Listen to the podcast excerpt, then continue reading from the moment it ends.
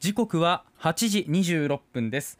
続いては純駆動那覇店店長森本浩平さんがお送りするコーナー。森本クリニックスイです。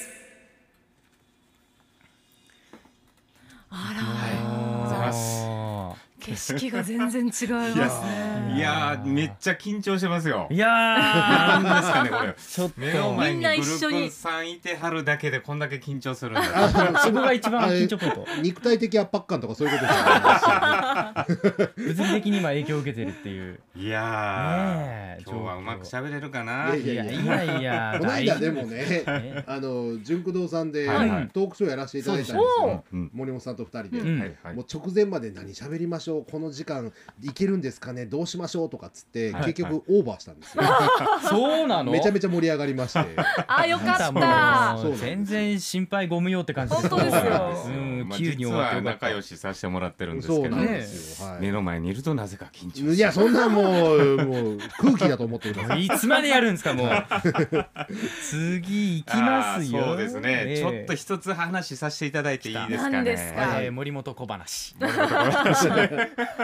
今ちょっと嬉しそうな顔してくれましたね。あいやもう楽しみですから。このこの小話いがやーまあちょっとね小話というか告知になっちゃうんですよね。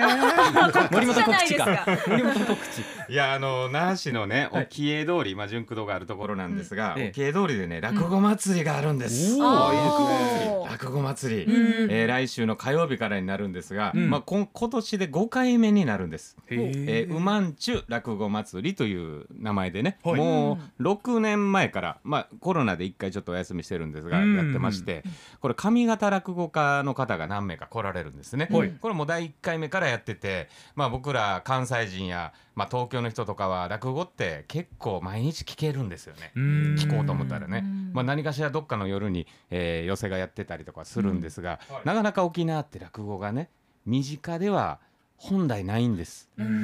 まあ、これはねあの僕ら関西人分かりますよねグルうんープわかります感想もね。ね。はい。もうなかなかないので、まあ、沖江通りでまず1週間ねえ第1回目はやったんです、まあ、はい。1週間のうち、え1日に3講座ぐらい。えだからもう沖江通りに来たら落語が聞けるというね。もうそういう立て付けでうん。毎年やってるんです。うん。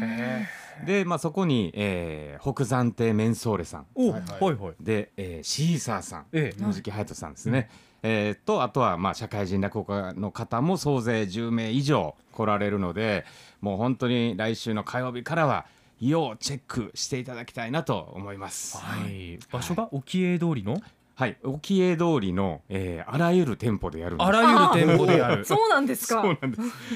第1回目が、えー来週火曜日の1時からなんですが、ここでオープニングはねなんと沖縄銀行の沖江通りにある店舗でやることになってまして。あそうなんですね。これまた面白くてね、あの横で皆さんお金のやり取りしてるすぐ横でやるんです そこにこう ATM とかがあるってこと？めちゃくちゃですよね。違う口座になっちゃうじゃない。あらこれはうまいこと言ってしまったぞ。うまいこと言いましたね。あでもグルクンさんの渋い顔。もう微動だにも笑ってないいや全然違うとこ見てるじゃん。あ雨雨どうかな。雨とかからじゃないです。はい、もうぜひね、あの来週火曜日からお待ちしております。火曜日から日曜日までになってますんでね、えーよろしくお願いします。はい。主催は浮江通りです。うんはい、ではでは今日はいご紹介してもらう本ですけれどもそうですね。んまあタイトルから言いましょうね。えー聞く技術、聞いてもらう技術おという一冊です。岸田総理の本ですか？あ 聞く力。す。ごいとこから来ましたね。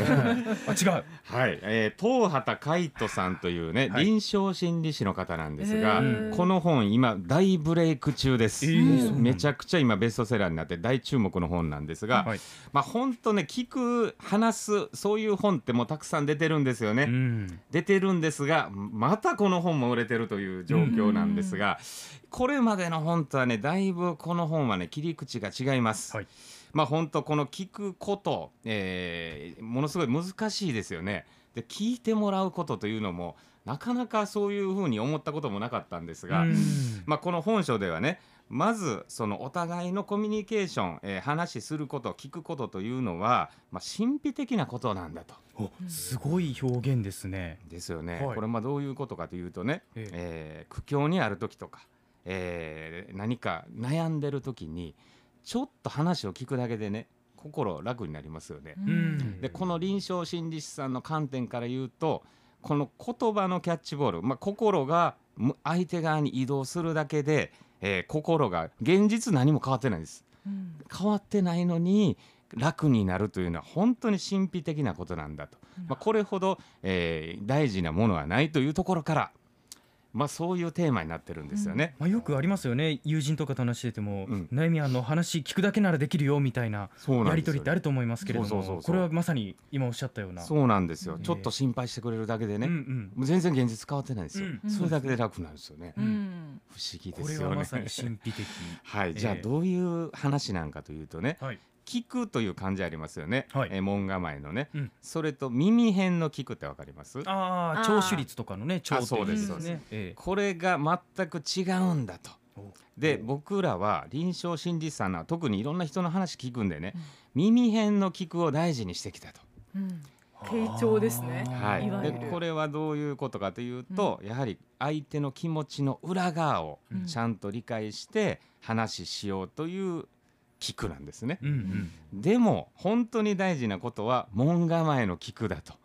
いうことを提唱してます。はあはあはあはあこっちの方が本当に忘れ去られがち、まあ、どういうことかというと、まあまあなイメージ湧きますよね、え。えーまあ、語られてることを言葉通りに受け止めることなんですが、うんうんまあ家族うん。家家庭でも何,、何々いや母親がねああだこうだ、えー電気消しなさいと言われた時に、うん。